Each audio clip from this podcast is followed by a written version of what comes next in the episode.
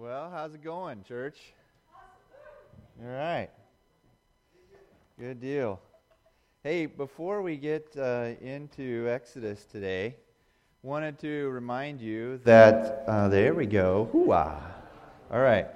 Uh, to uh, remind you and invite you to the ladies' visionary. Um, you'll find that in your bulletin there, uh, down on the bottom. And um, they, the, the ladies' visionary, they um, they, they are a, a, a, group of ladies that they, they do a lot. Uh, they do quite a lot, and you probably have heard of very little of it because they do it just quietly, and they go to work, and they do it together, and, it, and it's just, uh, they find ways to be an encouragement and, and the light of Christ in our community. And uh, I just want to encourage you to join with them. Uh, and the information there, it's Thursday, but the information is there for you. There you go. The bonus. Yeah. Yeah.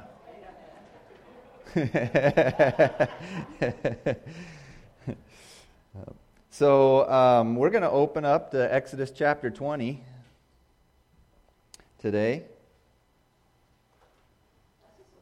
Yeah, isn't it? Look at the ninth command. And um, before we actually read the command that we're on here in verse 16, we're actually going to back up and read the first two verses of Exodus chapter 20.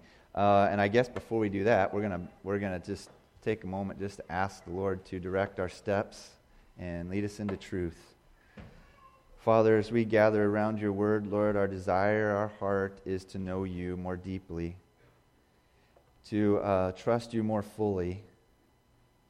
Lord, to have those ways in us which, um, which still hold on to uh, some of the evil desires and patterns of thinking and that we uh, had before we came to know you.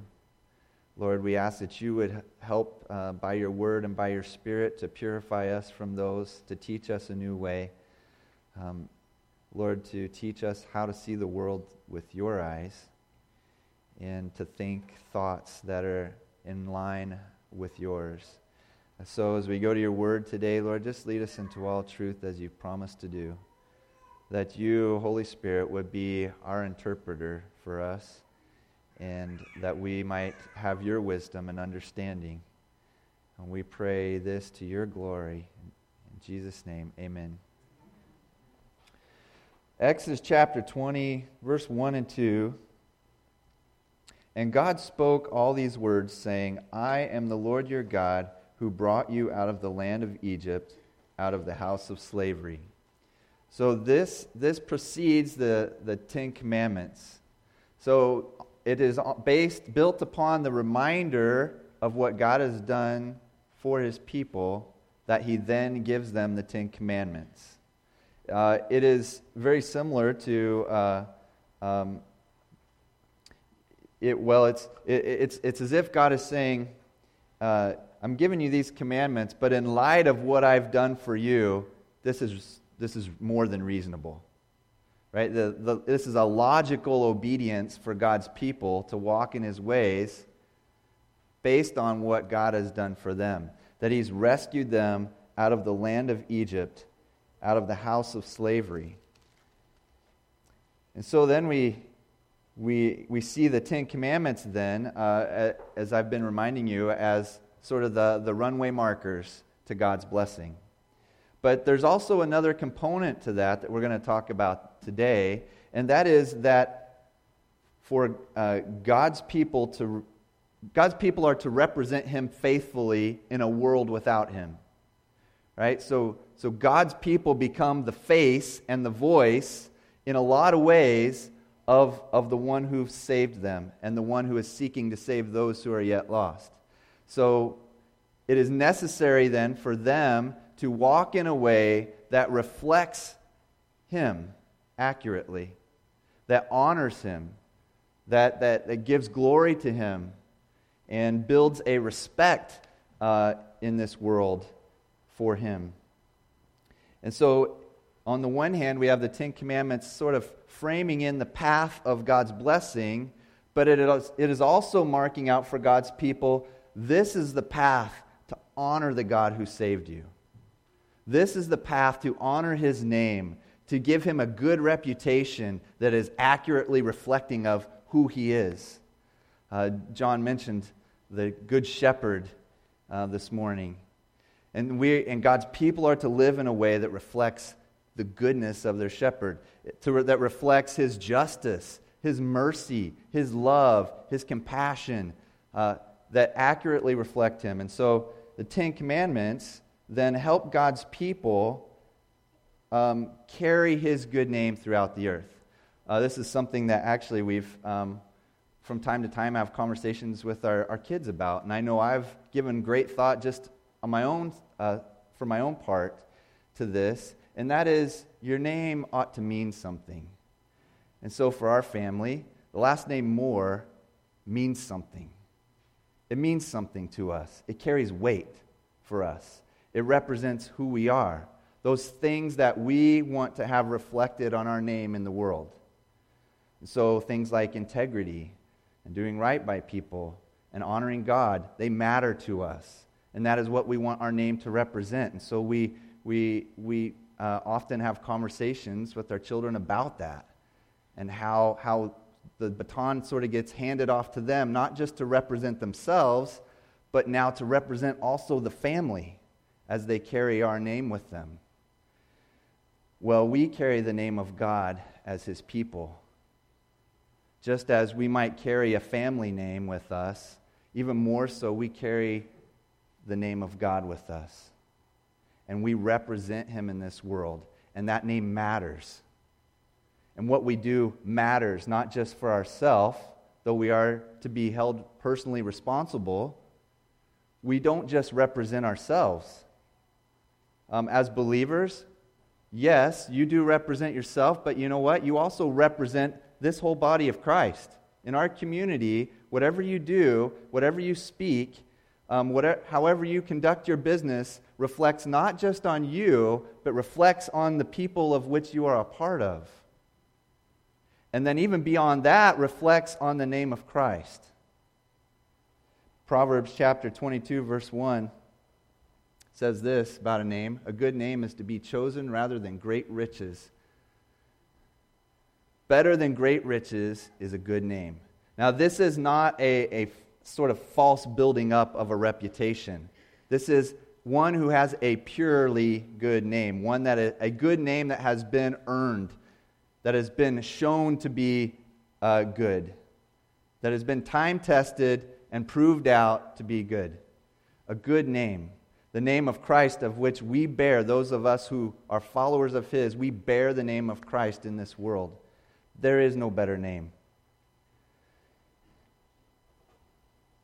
And so, as we get to our command about bearing false witness, false witness, bearing false witness, then it is, it is a means of harming the name of another, harming the reputation, and even the life and the relationships of another person.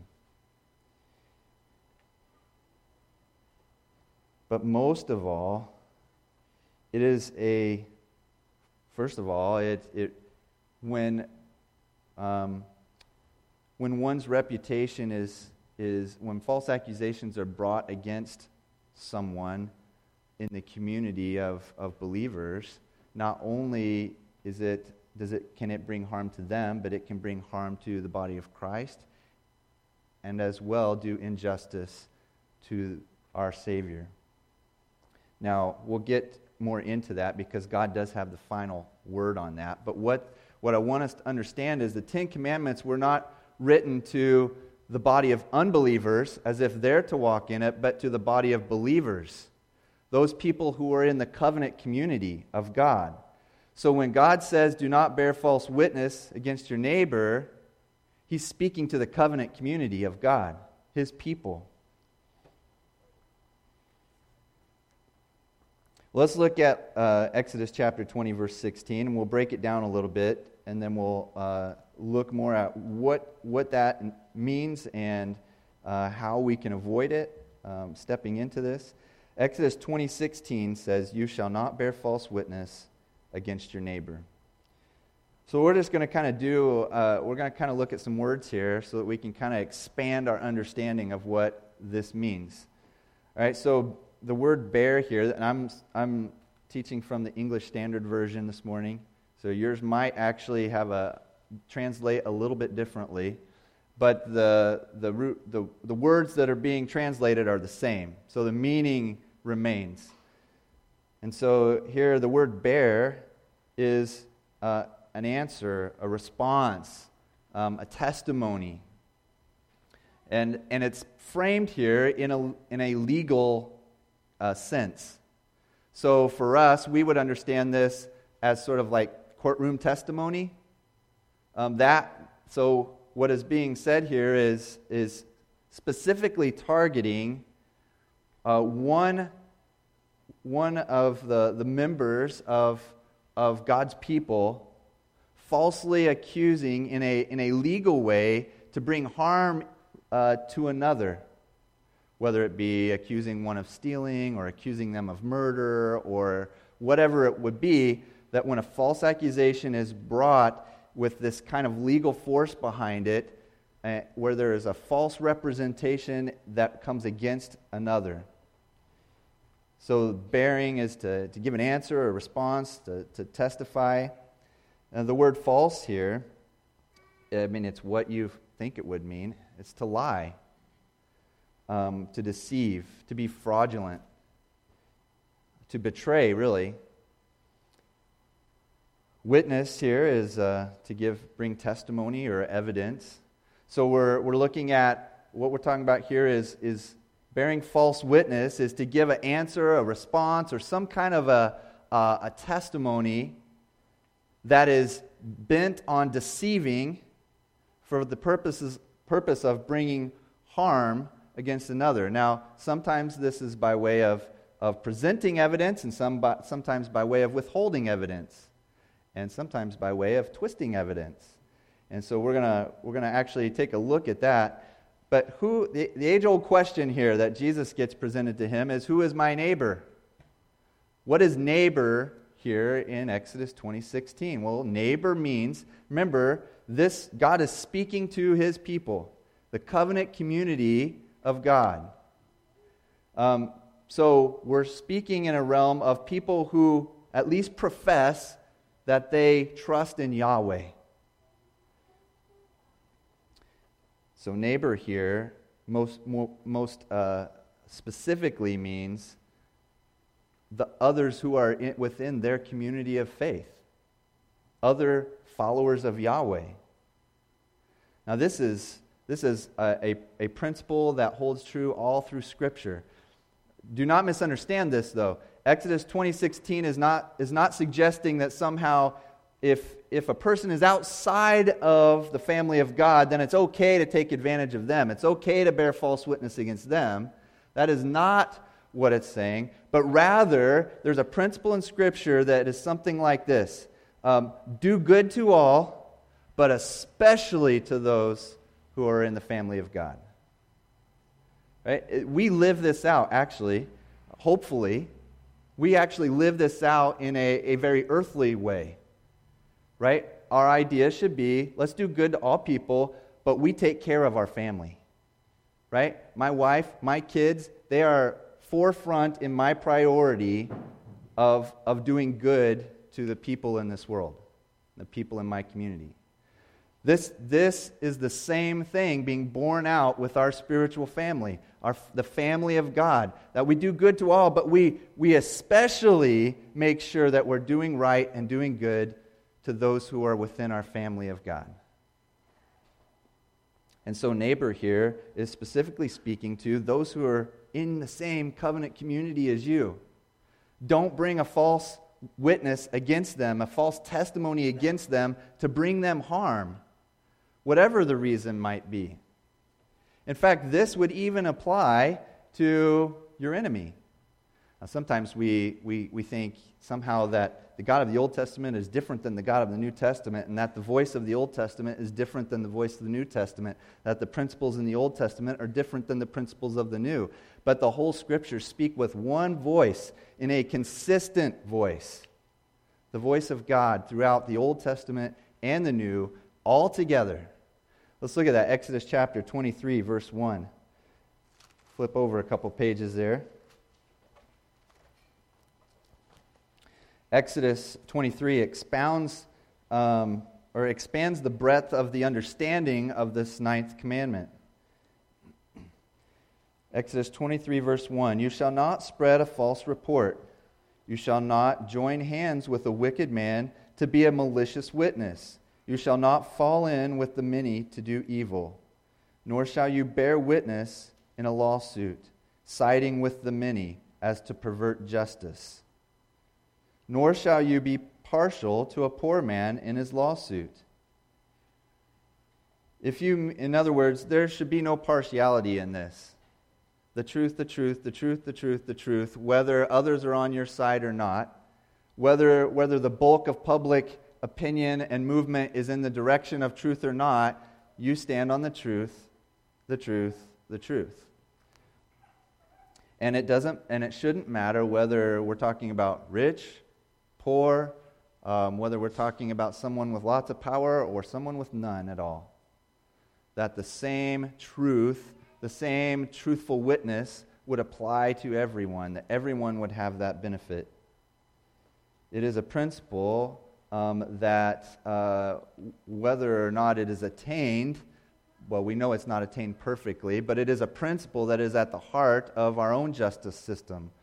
Um, and Obviously, we can, uh, we can point out some of the flaws along the way here, but this is a principle at the heart of that, and that is the sense of justice applies to all people equally, regardless of where you come from, what you look like, uh, or what your standing is socially. This thought originated with God Himself, for all men are created in His image. Verse 4 if you meet your enemy's ox or his donkey going astray, you shall bring it back to him. See that? Um, the person that has done wrong to you, and you see, uh, I mean, you can use you can use other examples here that maybe are more modern, or maybe this one works for you. You're the guy who keeps doing wrong by you, and you see his animals out, you bring him back to him. There's no partiality. If you see the donkey of one who hates you lying down under its burden, you shall refrain from leaving him with it. You shall rescue it with him. So this even takes it, I think, even a step further. You, you see the guy who you might say is your enemy, and he's in a tough bind. You, you go to work with him to help him get out of his bind. What does that sound like? Man, it sounds a whole like, like something Jesus said in Matthew chapter 5, doesn't it? Love your enemies.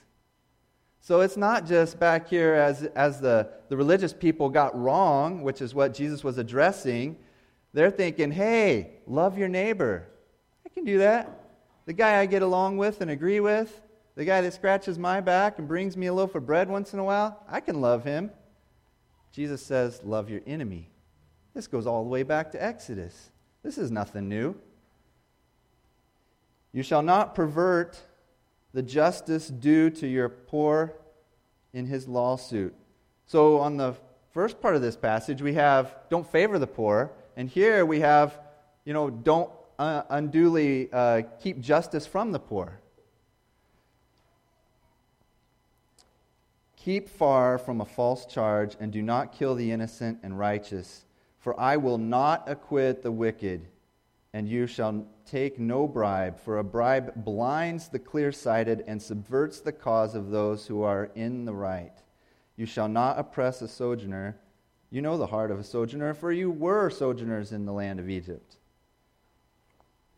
So, God ex- uh, here in Exodus 23 expands the breadth of the understanding of bearing false witness to sort of just bring in uh, various forms of injustice towards others and, and ways of uh, bringing false accusation or harm to others through deceit.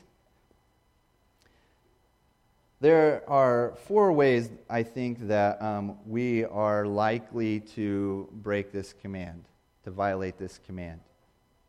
And I want to look at those because um, some of them we might actually find are somewhat socially acceptable and, and actually um, can even take root within the body of Christ.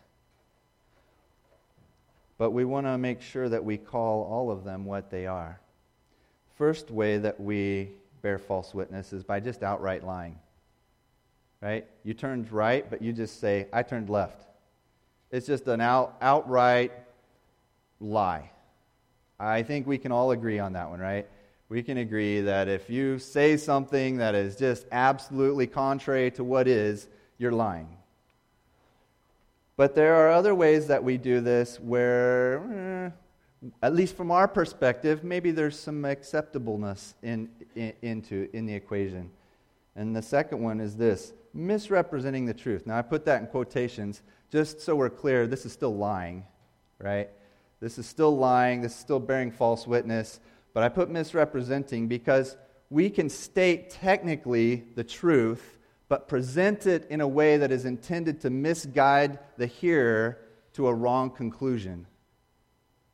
You know what I'm talking about, right? Turn on your TV. It is there all the day long. Technically, it's true, but it's presented with the intent of guiding you, the hearer, towards a misunderstanding of what is true. That is, that that, that if, I, if I, I might share something with you about someone else, and while my words may be true, my intent is to guide you towards an understanding of that person that brings them harm uh, harm to their reputation uh, or in some other capacity. Another way that we can break this command, violate this command, is giving an ear to false witness. So we can give false witness with our mouth. We can also give false witness with our ears. When we entertain or give an ear to those who we know or suspect are, are falsely accusing others, especially within the body of Christ, but always uh, to all people, but especially in the body of Christ, we need to make sure that we stand on the side of truth. There, there are multiple passages in Scripture that guard us against coming alongside those who are working in the direction of evil. And this is one of those. Bearing false witness, slandering, gossiping within the body of Christ is just an outright evil. And we'll get to it in just, in, a, in just a little bit, but just as a precursor, this kind of stuff comes from the father of lies. This is satanic stuff. Okay? This isn't just, ooh, white lie. This, this comes straight from hell. This, this is absolutely, completely against our holy God and all that He calls us to and all that He's saved us out of. So when we give an ear to that voice that is speaking uh, those slanderous accusations against someone else, we need to make sure that we put the kibosh on that we have an obligation, especially to the body of Christ, to put the kibosh on it and just say, look, I can't go there with you. We're in the wrong here if this is what you're wanting to do. The fourth thing is this suppressing truthful witness. Whether it be suppressing others' truthful testimony or withholding our own. When you hear false accusation being brought against someone and you know what is true and contrary to that, and yet you withhold it, you have just become complicit in bearing false witness. Or when you have the ability to, if let's say, uh, uh if you were an attorney in a courtroom and you have a testimony, eyewitness testimony that, that would actually be harmful to your own case, and yet you withhold it for the sake of making your case look better, uh, th- this would be completely against what the command is telling us. This would be bearing false witness when we withhold or suppress the truth from being revealed. James chapter 4, verse 17 says, um, I think we have it up here for you. So whoever knows the right thing to do and fails to do it, for him it is sin. Um, this, is, this is generally a good guidance for us in evaluating whether or not we ought to be involved in something or whether we ought to speak something. When you, when you know the right thing to do or you have a sense of the right thing to do and you don't do it, whether, whether it's because you do the contrary or because you, uh, what we call by omission, you just kind of step back and just let things happen and you don't do the very thing you know you should, um, you, you have just sinned against God. But in the sense here that we're talking about bearing false witness, you've also sinned against your community of believers. And you've brought harm not only to, to them, but also to God's name.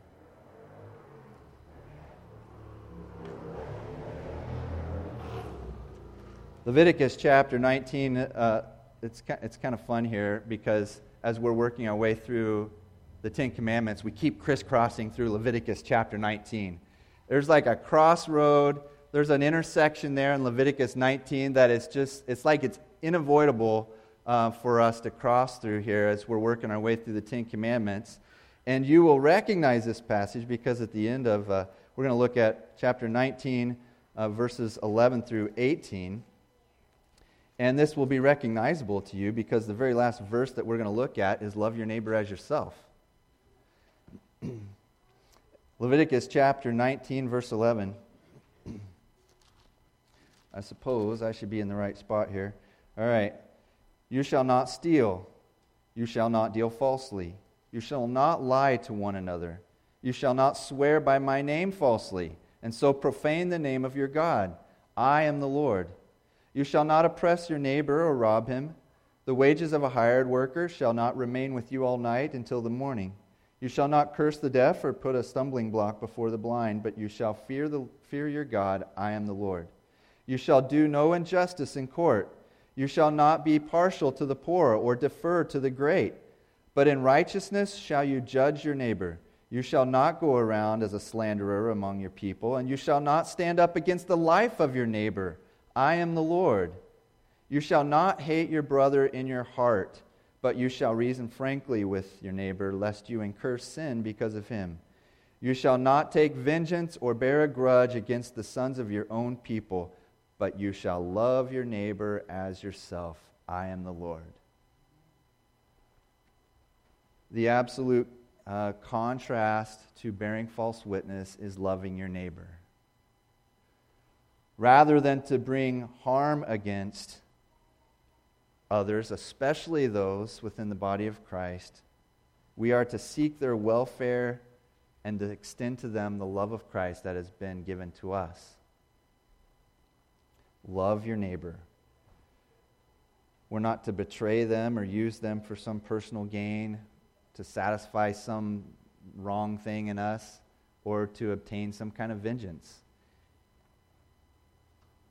Love your neighbor. Deuteronomy chapter 19 speaks into this as well. Deuteronomy 19, verse 15.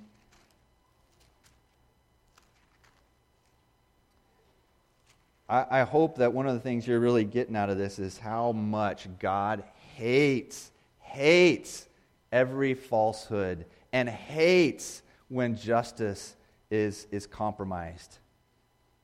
He hates it.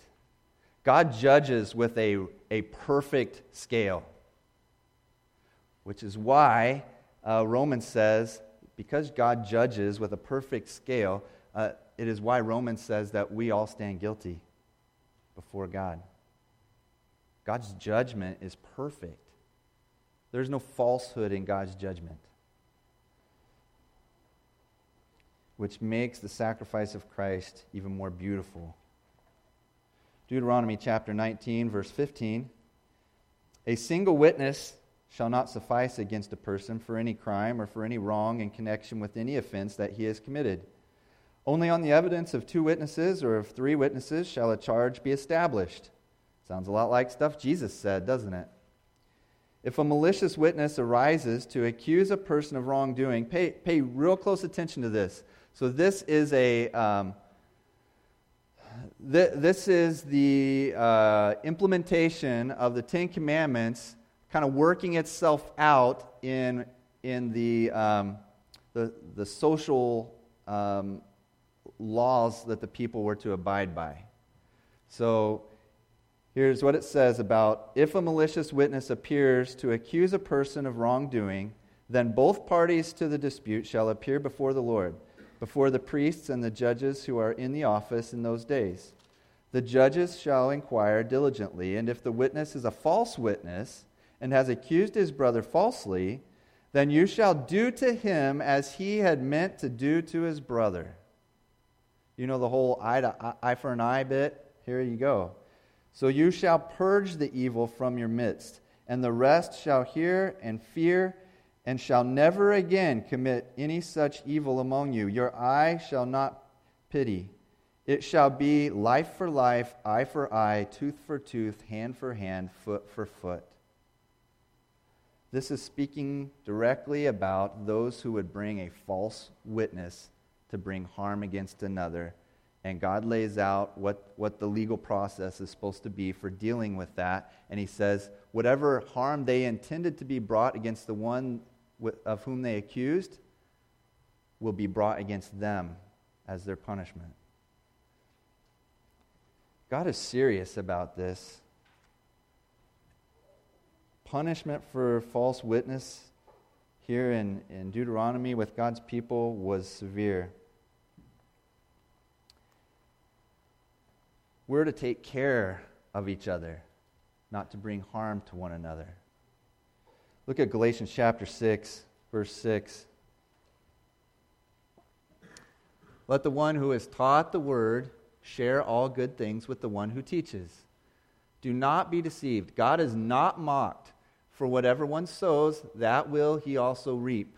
For the one who sows to his own flesh will from the flesh reap corruption but the one who sows to the Spirit will from the Spirit reap eternal life. And let us not grow weary of doing good, for in due season we will reap if we do not give up. So then, as we have opportunity, let us do good to everyone, and especially to those who are of the household of faith. What's interesting is when you look through the scriptures and you see these commands about how we're to treat one another, most of them actually are speaking to the way those within the family of God treat one another. They're speaking directly to that relationship. Now, they get applied beyond that relationship to those who are outside um, God's family, but they are very directed towards how we operate as God's family. We are to do good to all, but especially those who share the last name that we do, that we belong to God that we are bearers of the name of Christ. You know, God, um, God has a way of demonstrating to us what this looks like so that we have a better understanding. Consider God's people, whom He has a covenant relationship with. He, he exhibited this principle for us, what this looks like. You know, John chapter 1, verse 11 who does it say Jesus came first to? His own. But his own did not receive him. In other words, what God did was when God brought Messiah to the world, because John 3:16 says it's for the whole world that Christ died. But he came first to those who should belong to him. So, bringing a Savior for all, but especially for those whom God had established a covenant with generations prior. And it says they did not receive him. God demonstrates this very principle of bringing salvation first to those who would be called his people. In fact, it gets worse than that. It wasn't just that God's people did not receive him. Well, I say God's people, I mean What I mean by that is those who would claim at this moment in time to be God's people, not those who are operating as God's people. Look at what they did to the Savior, Matthew chapter 26.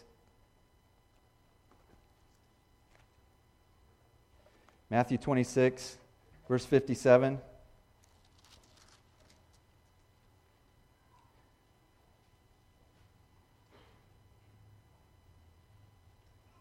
They didn't just not receive him, they actively sought to destroy him. Then those who had seized Jesus led him to Caiaphas, the high priest, where the scribes and the elders were gathered, and Peter was following him at a distance. So far as the courtyard of the high priest, and going inside, he sat with the guards to see the end. Now the chief priests and the whole council were seeking false testimony against Jesus that they might put him to death. See that? They were seeking false testimony. They were knowingly seeking false witness against Jesus to kill him. Of course, they found none. And yet, um, they, they grasped for anything at this point. Finally, they found a couple of witnesses that they thought maybe we can use their testimony and brought it against Jesus in order to kill him and destroy his reputation. They themselves, those who would be the religious leaders, those who should be leading people to God, became the very ones who perverted justice and brought false accusation, not just against anyone, but against the very Savior of God. Now, this is, Jesus said, um, if this is the way they treat him, that his followers should expect the same kind of treatment. In fact, when you continue on, Acts chapter 6 through 8 details the account of Stephen, a man who was godly, a man full of grace and full of the power of the Holy Spirit. And the religious people brought false accusations against him, and he becomes our first martyr. The first one that we see who dies for the name of Christ, who is executed because he brings the true testimony of Christ. And presiding over that execution is a man named Saul, whom we know as the Apostle Paul, who wrote much of what we call the New Testament. But here's, here's what we need to really understand. When accusations, false accusations, and persecution are brought against believers, followers of Christ, it is primarily a direct assault on Christ himself. Look at Acts chapter 9, you'll see what I mean. So remember, the Apostle Paul, although he wasn't the Apostle Paul at that time, was the one giving direction to the execution of Stephen, a godly man who bore witness to the truth of Christ. Now look at what happens in Acts chapter 9, verses 1 through 5. But Saul, still breathing threats and murder against the disciples of the Lord, went to the high priest and asked him for letters to the synagogues at Damascus, so that if he found any belonging to the way, men or women, he might bring them bound to Jerusalem. Now, as he went on his way, he approached Damascus, and suddenly a light from heaven shone around him. And falling to the ground, he heard a voice saying to him, Saul, Saul, why are you persecuting me? Saul's putting to death followers of Christ, and what does Christ say?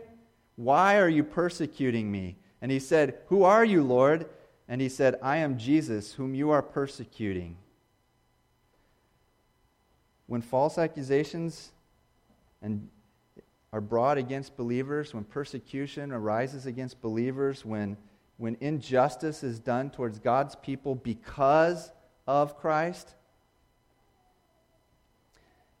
Christ takes this as a direct assault on him. This is like this is like uh, someone coming at your kid and you taking it quite personally. Right? It's not an assault on your kid, it's an assault on you. Right? You just crossed a major line there. But Matthew chapter 5, verse 11 through 12 there. Here's what Jesus says we can expect this kind of treatment because of him. Blessed are you when others revile you and persecute you and utter all kinds of evil against you falsely on my account. Rejoice and be glad, for your reward is great in heaven, for so they persecuted the prophets who were before you. If you're going to follow Christ, you will, in some way, shape, or form, encounter false accusation because of your commitment to Christ and because of your association to Christ. But here's the deal Ephesians reminds us this is not a battle against flesh and blood. This isn't us versus them. This isn't left versus right. This isn't Christians versus non Christians. This is a battle not of flesh and blood, but of spiritual forces. And there is one who we would call the great false witness. There is one who is a liar of all liars, the father of lies, the deceiver of deceivers. Look at Genesis chapter 3, verses 1 through 5. We meet him immediately. Genesis chapter 3, verse 1 through 5. Look at this. Now the serpent was more crafty than any other beast of the field that the Lord God had made. And he said to the woman, Did God actually say, You shall not eat of any tree in the garden? Um, remember, one of the ways I said we could bear false witness was uh, by perhaps technically speaking the truth and yet presenting it in a way that is intended to misguide the hearer. Man, this is the master of that right here. Satan presents himself right here as the false witness against Yahweh, against Christ. Look at John chapter 8, 44. You are the father of the devil. This is Jesus. Um, Uh, you are of your father, the devil. This is Jesus speaking to the religious leaders who would bring false accusations against him. You are of your father, the devil, and your will is to do your father's desires. He was a murderer from the beginning and does not stand in the truth because there is no truth in him. When he lies, he speaks out of his own character, for he is a liar and the father of lies. It is who he is. Just as God's essence is love and holiness and truth, Satan's is lies. Okay? He speaks just out of who he is. He is a liar and a deceiver. So believers cannot walk in falsehood. Because when we begin to walk in falsehood, we reflect not God who saved us, but we reflect Satan himself. We are carrying out his will. In Revelation chapter one, 21, verse, verse 5 through 8, pronounces some pretty severe judgment for those who would walk in falsehood and lies. The severe judgment is you don't belong to him, and you have no place in the book of life. You have no place in the kingdom of heaven. So I would caution you if you are one who professes the name of Christ and yet you continue to walk in a way that deceives others or, or has become a part of your habit to, to bring some slanderous words towards others or gossip about others or mislead people intentionally for whatever purpose it might be, you, you better take some real stock on whether or not you even belong to Him because that does not reflect Him. It reflects what is perhaps the, your father, the devil.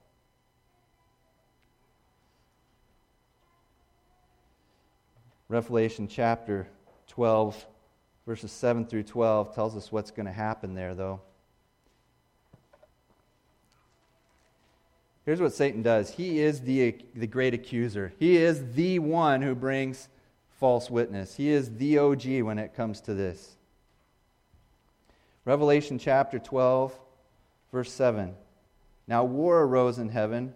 Michael and his angels fighting against the dragon, and the dragon and his angels fought back, but he was defeated, and there was no longer any place for them in heaven. And the great dragon was thrown down, that ancient serpent who is called the devil and Satan, the deceiver of the whole world. He was thrown down to the earth, and his angels were thrown down with him. And I heard a loud voice in heaven saying, Now the salvation and the power and the kingdom of our God and the authority of his Christ have come. For the accuser of our brothers has been thrown down, who accuses them day and night before our God. This is what Satan does. He brings accusation against you, whether you call yourself a believer or not, and especially if you call yourself a follower of Christ. He brings accusation against you, but look at this. And they, verse 11, and they have conquered him by the blood of the Lamb and by the word of their testimony. For they loved not their lives even unto death. Therefore rejoice, O heavens, and you who dwell in them. But woe to you, O earth and sea, for the devil has come down to you in great wrath, because he knows that his time is short. Those who would be the ones whom he would bring false accusation against are conquerors. They might, it even says here, like Stephen, we might even be put to death for it, but we are conquerors over him because of the blood of Christ. None of those accusations are going to stick because they've been taken care of at the cross. I want to leave you with three, three thoughts here by way of, of considering how to um, how to interact with, with the ninth command here in your life. One is this ask the Lord to reveal any falsehood in you. I'm, i mean, most of us have it somewhere in us. We have something that we want to, uh, we want to protect, and, and we're willing to kind of smokescreen and misrepresent. And sometimes we try to do this to God. So ask the Lord to reveal any falsehood in yourself. Secondly, dedicate your thoughts and your speech to truth. My words, my thoughts, I am going to point like a laser on the truth, and I'm going to deny falsehood. I'm going to run from it. Even if it costs me in great measure, I am going to resist going in that direction. I'm committed to the truth. And the third thing is this Persevere when you're falsely accused for Christ's sake. It will happen. It will happen. I will just tell you that if you are going to follow Christ and do good on his behalf, you will be falsely accused. And sometimes you will be falsely accused by your own brothers and sisters in the family of God. You keep your nose to the grindstone, your heart to God, your trust in him, he will be the one who's going to have your back on this. I can't guarantee how it plays out this side of heaven, but I will tell you, in the end, He's got your back and He will uphold your good name. In fact, He will even do more than that, He will exalt it if you persevere for His sake.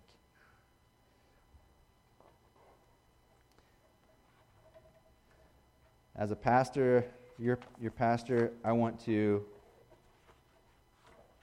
plead with you as it relates to bearing false witness, presenting, bringing falsehood into the body of Christ, bringing slander against your brother or sister. I want to plead with you to guard against this in a severe way. In a severe way. Do not let it come into the body of Christ. Do not give an ear to it. Do not give lips to it. Do not participate in any way with it. And even beyond not participating, actively seek to bring an end to it.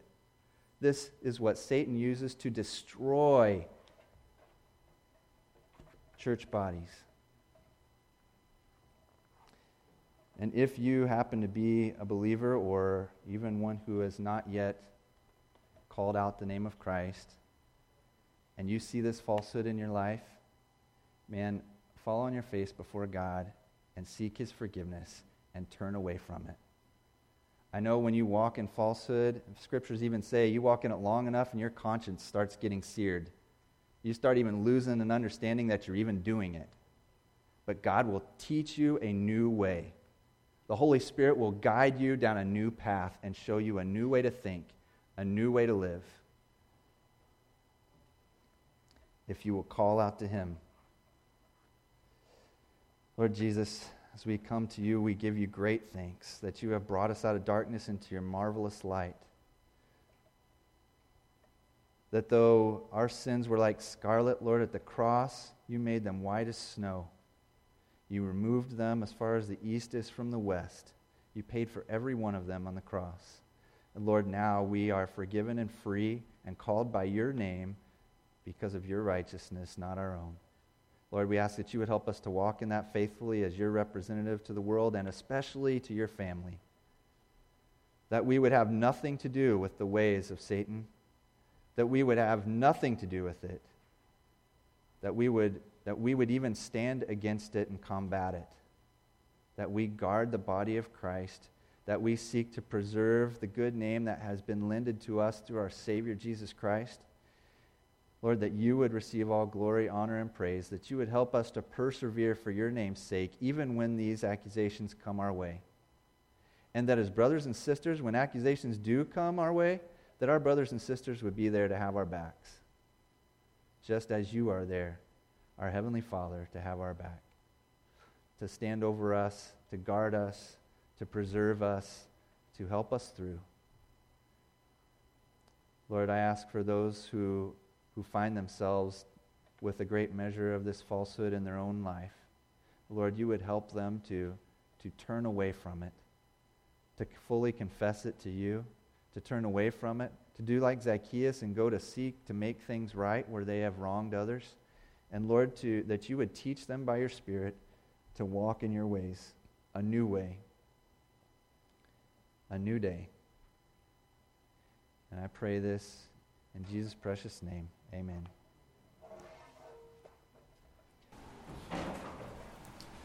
The cross is the meeting place for sinners. There, there is a falsehood in us that apart from Christ, um, it keeps us out of God's kingdom. It keeps us out of his heaven. And Christ came to bear the weight of God's judgment against that every false thing in you, every false thing in me, Christ died for on the cross. And all that come to him seeking forgiveness and repentance will be embraced by the Father who loves them, by their Savior who died for them, and by the Spirit who leads us now in truth. So let us bear his name faithfully. And for those of you who, who need that repentance, who need that forgiveness, uh, come to the cross and ask for it. He is there waiting for you to receive Him by faith, to give you that forgiveness and usher you into the kingdom of light. Lord Jesus, be with you all, to help you walk in His ways, to be the light of truth in this world.